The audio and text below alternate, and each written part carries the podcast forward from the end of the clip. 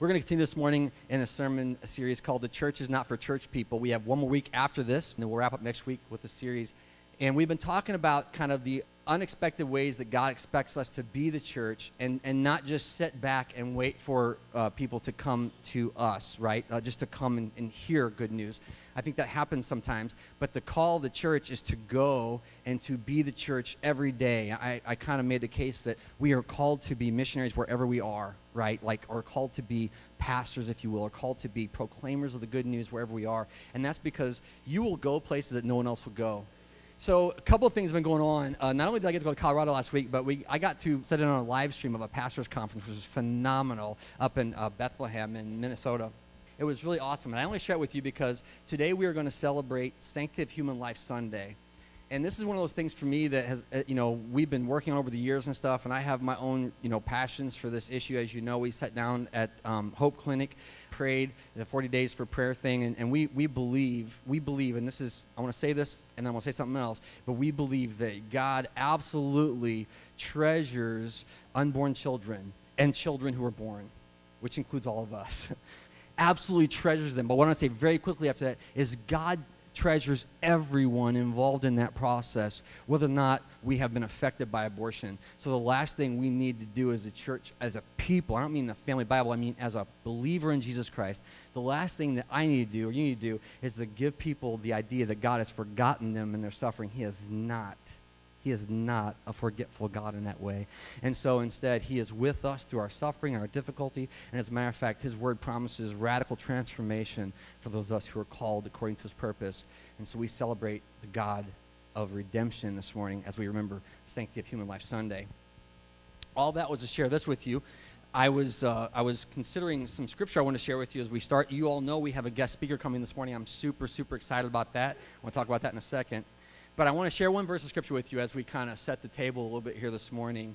Um, I was listening to a medical doctor speak at this conference, and he, he said, God has to do something before something else happens, right? Like, God begins something before something begins, okay? And this is the verse that was uh, taught from. He says, uh, I tell you the truth, no one can enter the kingdom of God unless he is born of water and born of the Spirit. And, and I, uh, you know, I've heard that verse before a bunch of times. I'm sure you have too. But he said, the first thing that has to happen is you have to be born of water and the Spirit, and then you can enter the kingdom of God. You have to be born again. This is Jesus talking to Nicodemus in John 3. You have to be born again before you can enter the kingdom of God. You cannot enter the kingdom unless you're born again. And how does that relate to birth? A God, and this was the medical doctor talking about it, he said, he said God begins life before we are born was talking to a dear friend of ours this week about um, birthdays. Um, maybe some of you know that we've had some brothers and sisters go on to be with the Lord. We believe they're in heaven with Jesus right now. And the question was, do they celebrate birthday in heaven? Do they celebrate earthly birthdays in heaven? And it's like, hmm, that's a great question. It was asked by like a four or five or eight year old, something like that, right? What's your answer to that? And see, the truth is that God began life before our birthday. And he, that's the testimony of Scripture, is that he knew us were being knit together. It's such a great, great word. And I just want us to see the totality of who God is and what God is doing in our lives. So, so God starts something, and then we celebrate what God did at birth. So I'm super excited to be just standing 100% on this idea of that we are with people in suffering, but we are also believing 100% that God is the author of life and there is none other. So, with all that being said, that was a little bit of a long intro. I want to invite up this morning our friend Nicole Robles. Uh, Nicole and Joshua are with us. I don't know if you were there uh, last year or not at the relevant banquet, but uh, she was the keynote speaker. I have had the pleasure to going, of going to the relevant banquet for 10 years. I've been a pastor here at Family Bible Church, and I've been involved, and we love that ministry. And I can tell you, and I'm not just saying this, I was blown away by Nicole's courage and testimony. They've had professionals come in. They've had these people they've flown in from other places. They've rah rah celebrated, and they're awesome, awesome people. But something, and that night, and this today for me is a culmination because that night God spoke to me and said, "You need to invite her to come to Family Bible Church and talk to the church." Um, I don't. Hopefully, I don't, I don't put her in a corner what she has to say this morning. Uh, I want her to speak what the Lord has for her, but she has a powerful, powerful story. So I'm going to ask uh, if Nicole would come forward. That would be great. Also, as she comes up, her and her husband Joshua have been blessed with six children. They are faithful stewards of the gifts that God has given them. So we're just excited to, to have her come and share with us today. Right on. Can I pray? Let's pray together. Father God, I thank you so much for Nicole, for the work that you've done in her life and the work that you continue to do in her life and her great, great courage. Um, we love you so much, Lord. And what we want is for you to be glorified and us to be encouraged. Would you do your work? We believe only you can do it. Would you work through Nicole this morning as we come together to listen to what your word has to say and what you have to say to us about real life with you? Um, we love you so much. We trust you with the work that you do. We claim no wisdom of our own, so would you impart your wisdom through your Holy Spirit to Nicole and to us? We are excited. We love you so much. We pray in Jesus' name. Amen. As Pastor Bill said, and many of you know, this is um, today is Sanctity of Human Life Sunday. I kind of did a little research on my own because I wasn't exactly sure where it started or who started it. But Sanctity of Human Life Day was established by Ronald Reagan, and it was established in 1984. And it just so happened to be the 11th anniversary of Roe versus Wade. I don't find that probably coincidence at all. But what many of you may not know is that since the passing of Roe versus Wade, our nation alone has lost over 60 million lives to abortion. On average, 1 million lives every year. To help put that into perspective, we lose more lives every single year to abortion than we lost in all of our wars combined. Let me say that one more time we lose more lives every year to abortion than we lost in the American Revolution, the Civil War, World War I, World War II, the Korean War, the Vietnam War, the Persian Gulf War, the war in Iraq, and the war in Afghanistan combined. I understand that abortion is not a topic that many people like to think about much less talk about. But as you can see, our silence is costing us millions of lives each year. Abortion is something that I'm very passionate about because it nearly took my life. You see, at 16, I became pregnant. I was a sophomore in high school in a small town in Indiana, much like Highland. My main focus was playing sports, I had earned a varsity starting position on the volleyball team and hoped to do the same for the basketball team. My volleyball coach had even reached out to local colleges, and they were interested in giving me a look this year. I thought my life couldn't get any better. Then I happened to catch the eye of a senior on the varsity soccer team, and he asked me out. We dated for a few months when I found out that he had already been sexually active and I began feeling pressure to have sex too if I wanted to keep him. A short time later, I became pregnant. I wasn't on any form of birth control because honestly, I was naive. I didn't think this was something that could happen to me. Scared and confused, I called my older sister. She immediately came over, and we agreed to tell my mom together. Upset, disappointed, and angry, my mom quickly brought up abortion. To her, I was just too young to be a mother.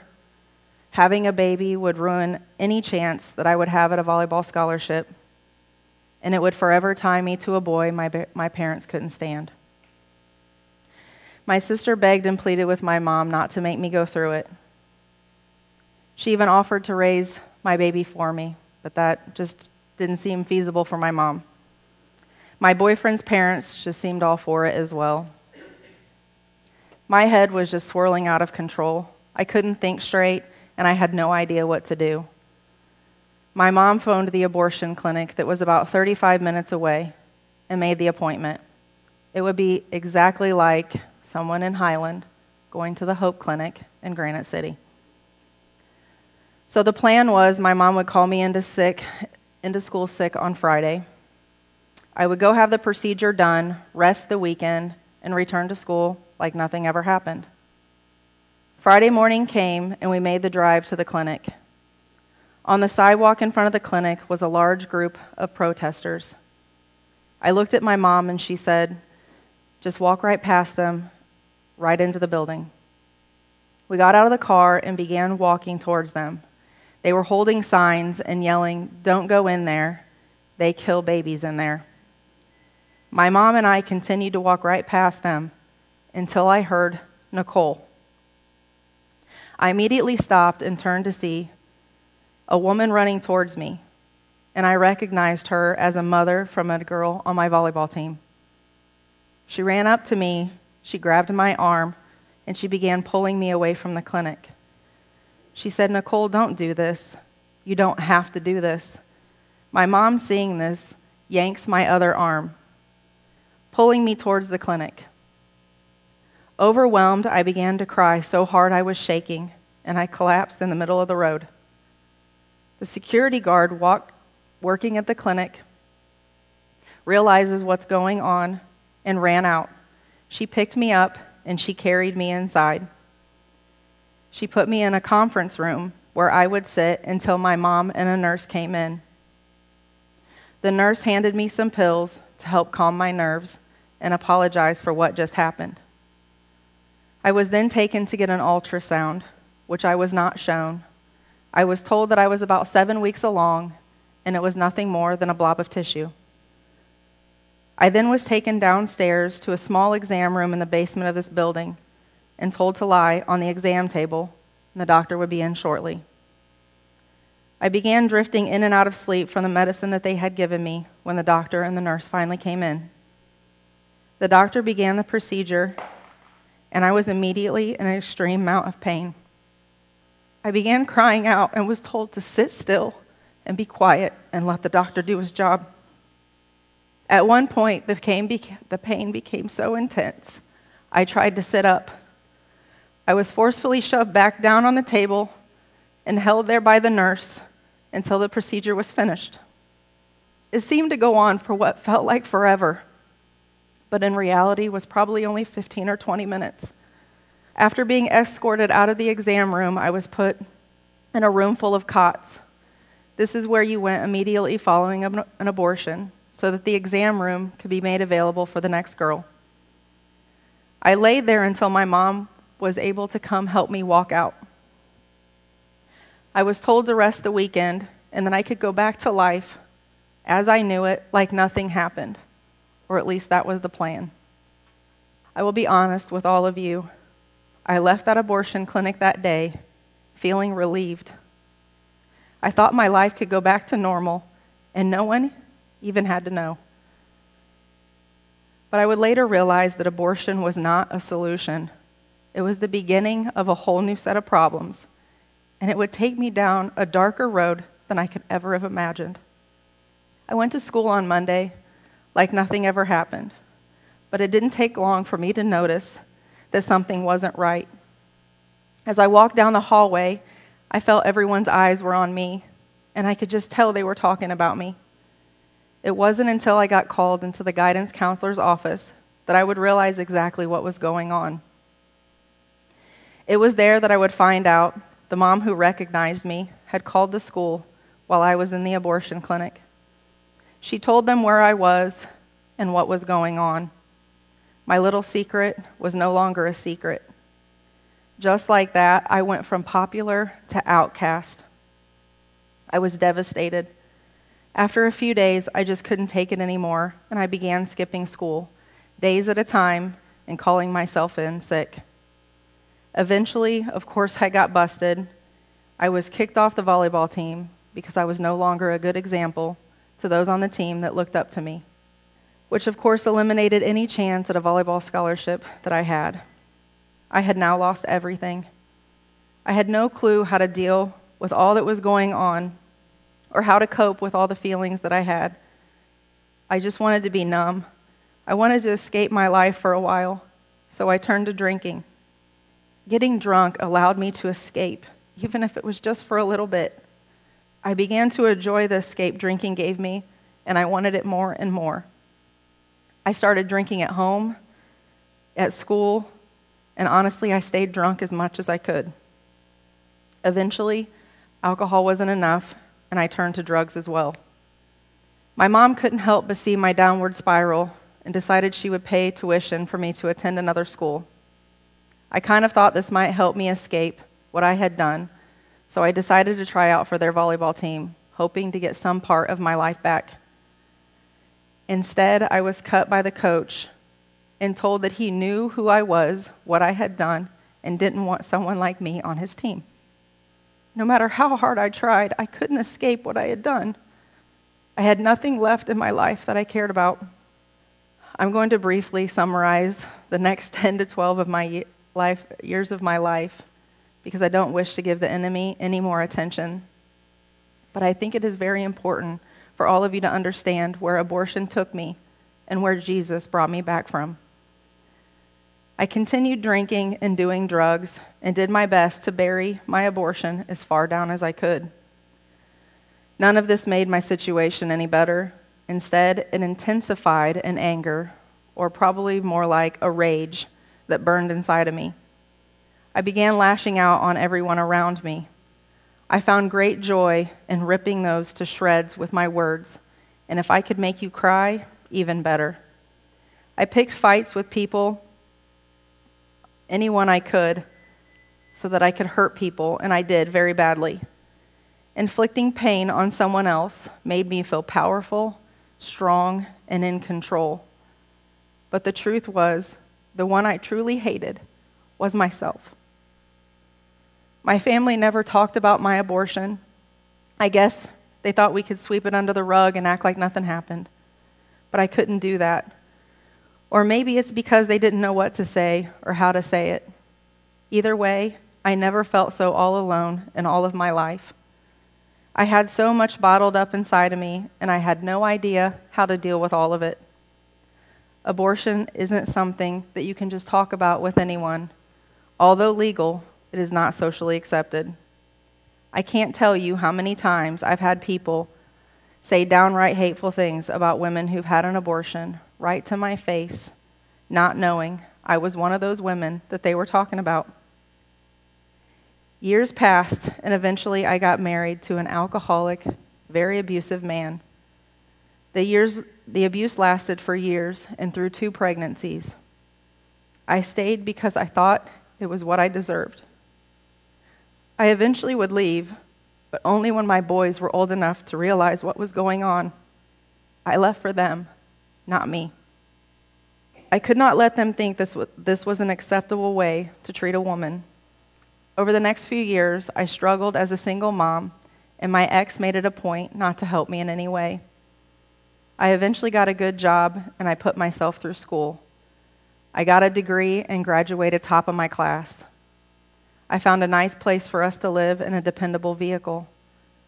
I had taken myself from broken and beaten to successful and accomplished. But no matter what I did or what I accomplished, nothing I did helped me escape the hate I felt every day when I looked in the mirror. There was no escaping that. I just wanted to die. So many times I thought about just ending it, but I couldn't. What would this do to my kids?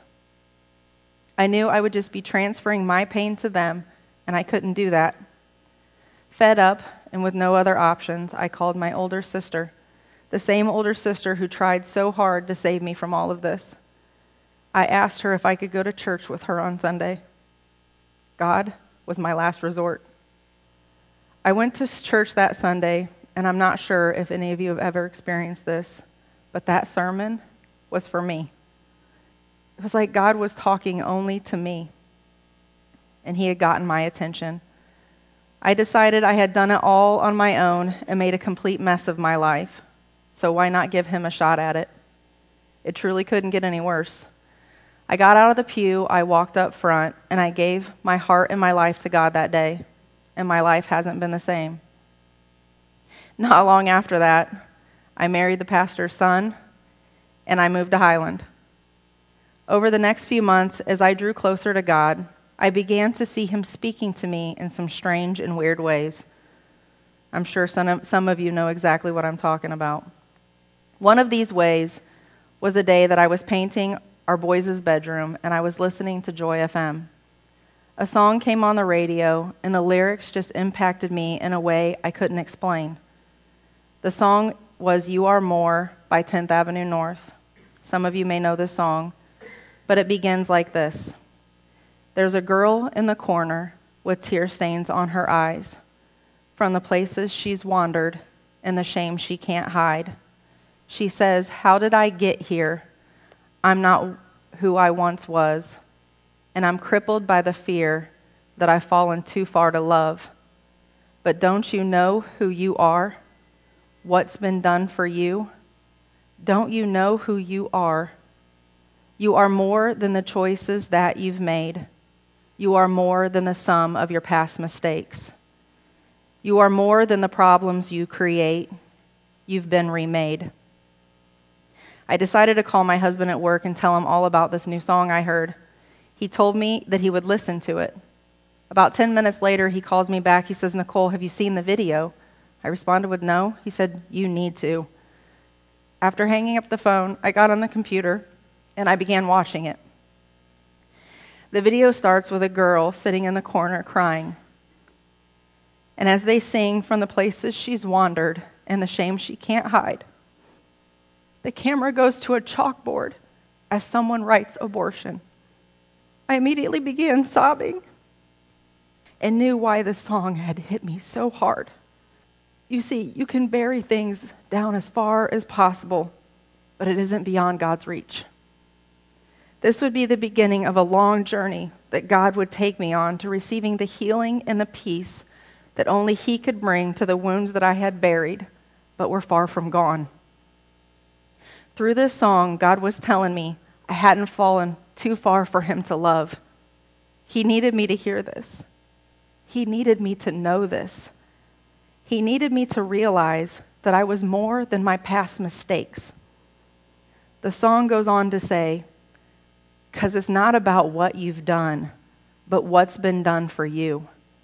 It's not about where you've been, but where your brokenness brings you to. He needed me to understand that it isn't about what I had done, it's all about what He has done for me. I realized then He wanted me free from all of my pain, guilt, and shame. He wanted my brokenness. He wanted me free from the bondage the enemy had on me.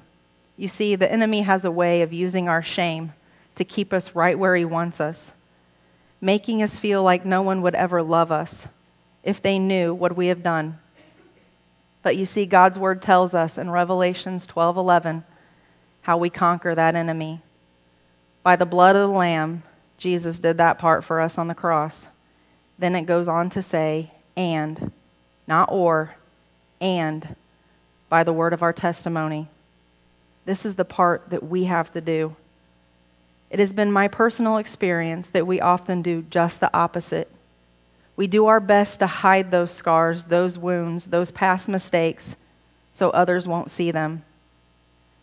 We want or need others to believe that we have it all together because for them to think any differently would embarrass us or make us feel like we have failed in some way. But it is through our vulnerability that others see just how amazing God truly is and how He is the only one who can free us from those wounds. Once God showed me this, I knew what He was leading me to sharing my testimony. This is the first time, and not the last, I would find myself trying to reason with God, pleading my case to Him. But God, people will judge me. Don't you understand? I already know how people feel about women who've had an abortion. God would then lead me to a story of the sinful woman. Maybe some of you have had this experience before where you read a story or maybe a few verses in the past. You get the gist of what it's saying, but you don't think too much more about it. But just at the right time in your life, God brings you back to that same story, those same verses again. But this time, He brings with it a much deeper meaning or understanding one you didn't have before. One that would hit your heart in a way that is almost undescribable. A way that would stick with you far longer than any understanding you've ever had. This would be one of those stories for me. And the story goes like this The Pharisees invited Jesus to their house for dinner. While Jesus was sitting at their table, a sinful woman from the city was cleaning his feet with her tears and her hair.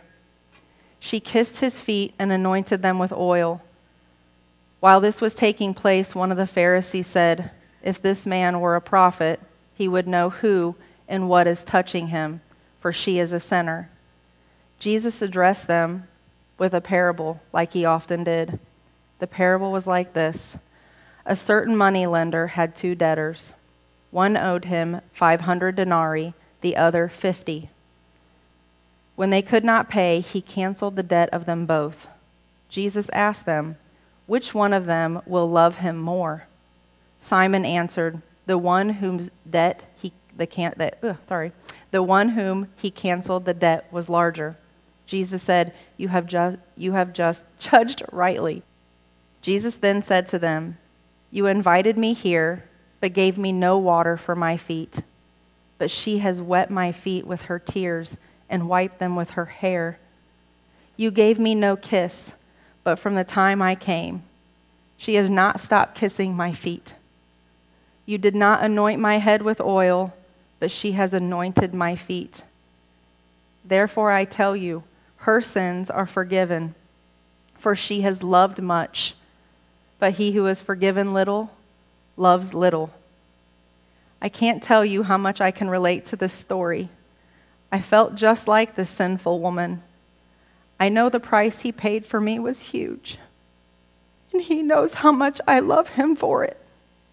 The freedom he gave me, I could not have gotten anywhere else. And through Jesus, I've gotten that freedom. Through this story, he was showing me not to focus on what others might say about me, but how much he loves me. That's what matters. I would eventually share my testimony at a local church and was shocked afterward by how many women came up to me and said they too had had an abortion and have never told anyone. A report given by Guttmacher Institute states that 63% of all abortions performed in 2014 were on patients that claimed some sort of religious affiliation. Another statistic tells us that one in three women have had an abortion. This breaks my heart. How many women are walking around with this deep, dark secret? How many women feel like they can never escape this pain? God had now lit a fire in my heart and a desire to bring awareness to abortion to light.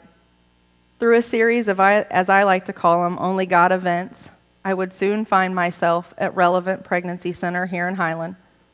Through a few visits to drop off donations, I came to understand and appreciate exactly what Relevant does. I would also learn that they were in need of someone to lead their abortion ministry. Someone who would be willing to talk with women who are facing an unplanned pregnancy and considering abortion, as well as those who made the decision in the past to have an abortion and are having a hard time dealing with that decision. When I began seeking God on whether or not this is what He wanted me to do, He would now lead me to the story of the Samaritan woman in John. You see, this woman would have an encounter with Jesus at a well that would forever change her life, but also the lives of those around her. After her encounter with Jesus, she just couldn't be silent. Scripture tells us that by sharing her encounter with Jesus, the whole town came to know him. In reading this story, we also see she had several husbands, and the one that she was living with wasn't even her husband. I imagine, like the sinful woman, this woman was probably not held in high regard by those in the town. I think it was, oh, wait, sorry. So, what made these town people listen to her? I kept asking myself, what made them believe her? What made them stop and listen? I think it was the passion by which she spoke of her encounter with Jesus. You see, there's just something about people who speak from the heart that captures an audience. I believe they couldn't help but be moved by her story and wanted for themselves this excitement that she now had. Through this story, God was showing me it didn't matter what the townspeople might think of me. what matters most and what would speak louder than anything else is my encounter with Jesus, the passion by which I spoke of him, and what he had done in my life. I knew then I needed to share my testimony with others so that they may come to know him as well and have their own encounter with him. I decided to accept the position at Relevant, but would soon realize this wasn't the only place God would call me to share my testimony. He began opening up opportunities for me to share my story publicly in churches, on the sidewalks in front of the abortion clinic in Granite City, and other places like Relevant's Pro Life Banquet. It hasn't gotten any easier, and but God has been faithful to show up and strengthen me. And He is constantly reminding me He doesn't call the qualified, He qualifies the called. I could never imagine the way God would use my story to reassure a woman who, at a very young age, also found herself facing an unplanned pregnancy, considering abortion, but she didn't go through with it, and for 30 plus years wondered what life would be like had she chosen differently. I was speechless as she thanked me, with tears streaming down her face, for easing her mind and reassuring her that she made the right decision. Or when I was blessed to be in the delivery room when the first abortion minded client I ever spoke to gave birth to a beautiful, healthy baby boy. As I held him in my arms and the tears streamed down my face, I knew he was the beauty from my ashes. He was the beauty I had waited 20 years to see. Little Jax is about to turn to I can't tell you how many times his mother has thanked me for being the only light in her life at her darkest moment. She even named him after me. I share these stories with you not for my own glory, but because all of you need to understand that you too have a testimony that needs to be told. Someone is waiting in their darkest moment for you for you to share with them what God has done in your life and what He can do in theirs too.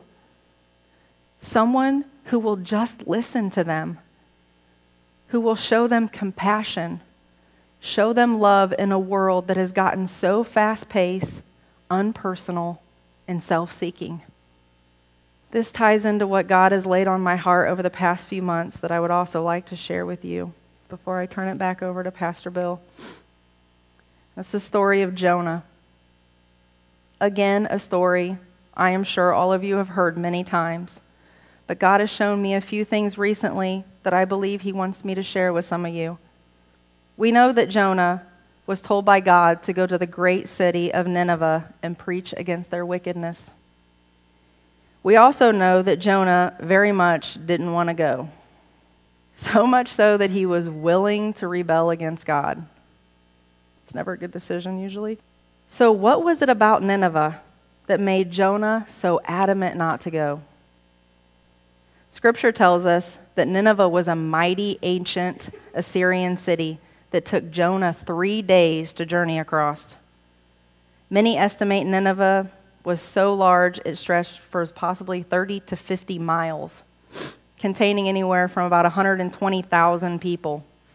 It was also the center of worship for the goddess Ishtar, the goddess of war, combat, love, sex, and fertility.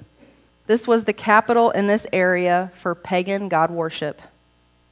Its entire history was filled with violence, terror, torture, and killing people.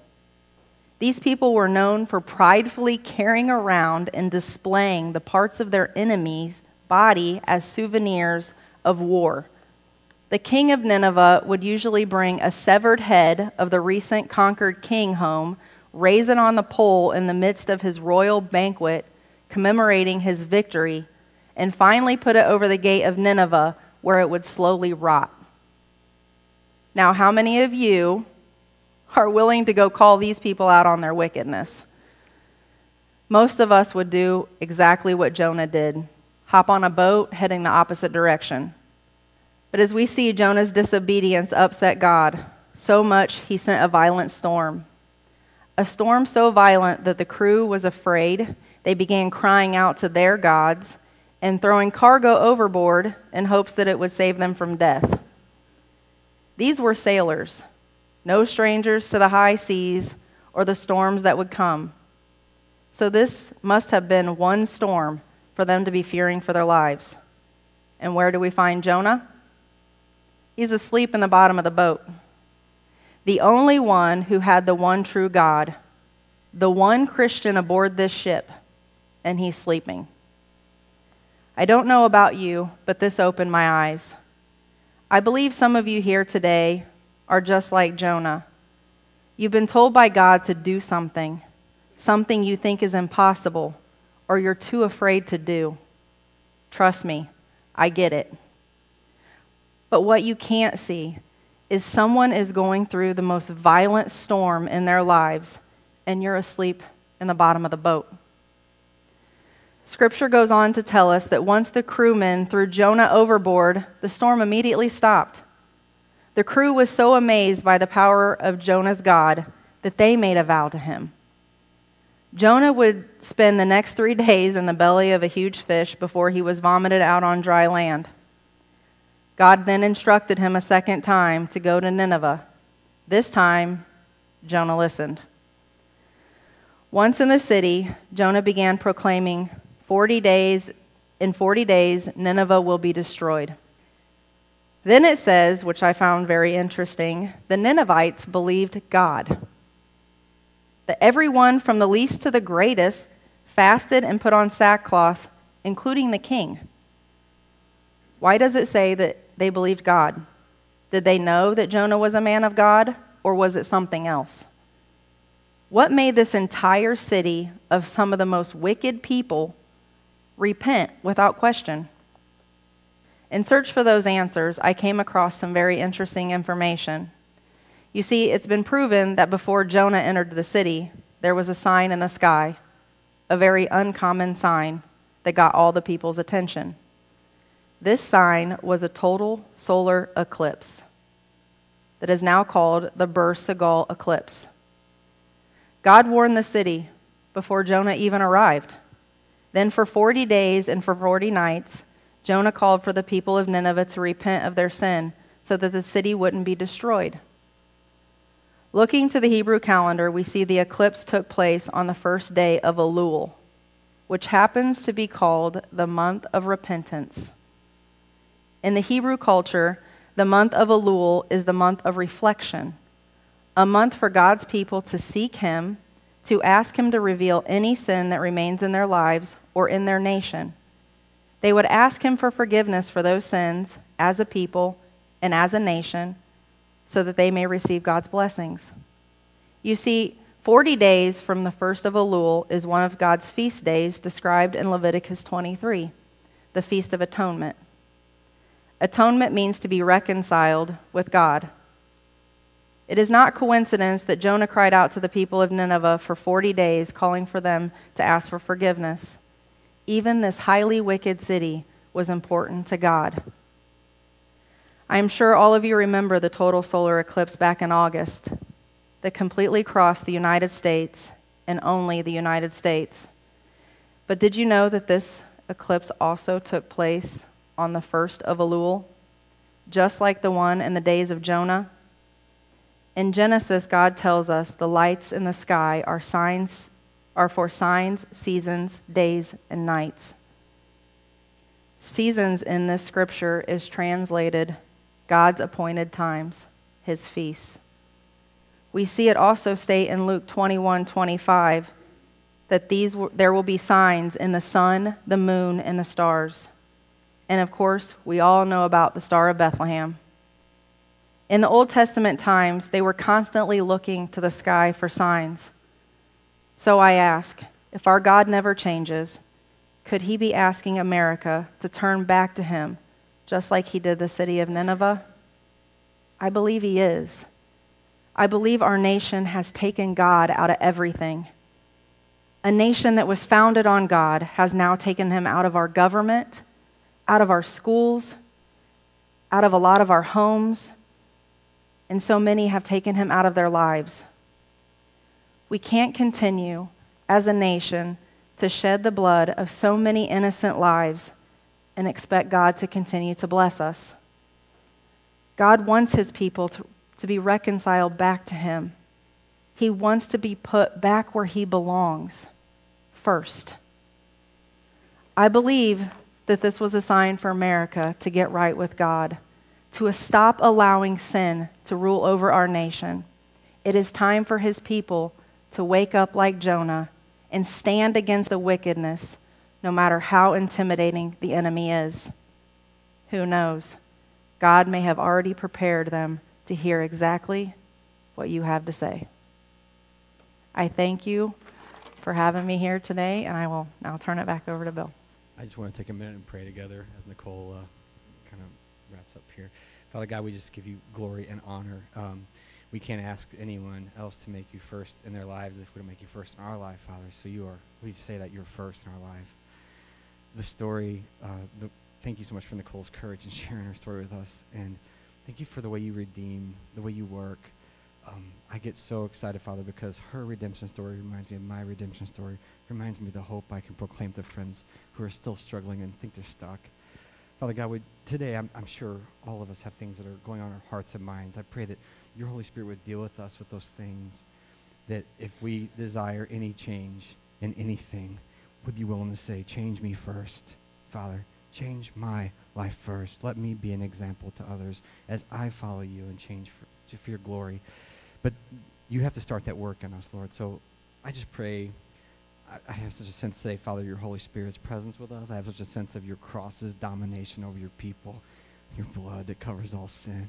I just pray that we would let that blood covering do its work in our lives, that we would fully feel the redemption that you bought for us by your own blood, that we would fully feel the freedom you've called us into, that we would let you heal us like we need to be healed, and then we would dance in the streets because we're people fully redeemed. May you be glorified.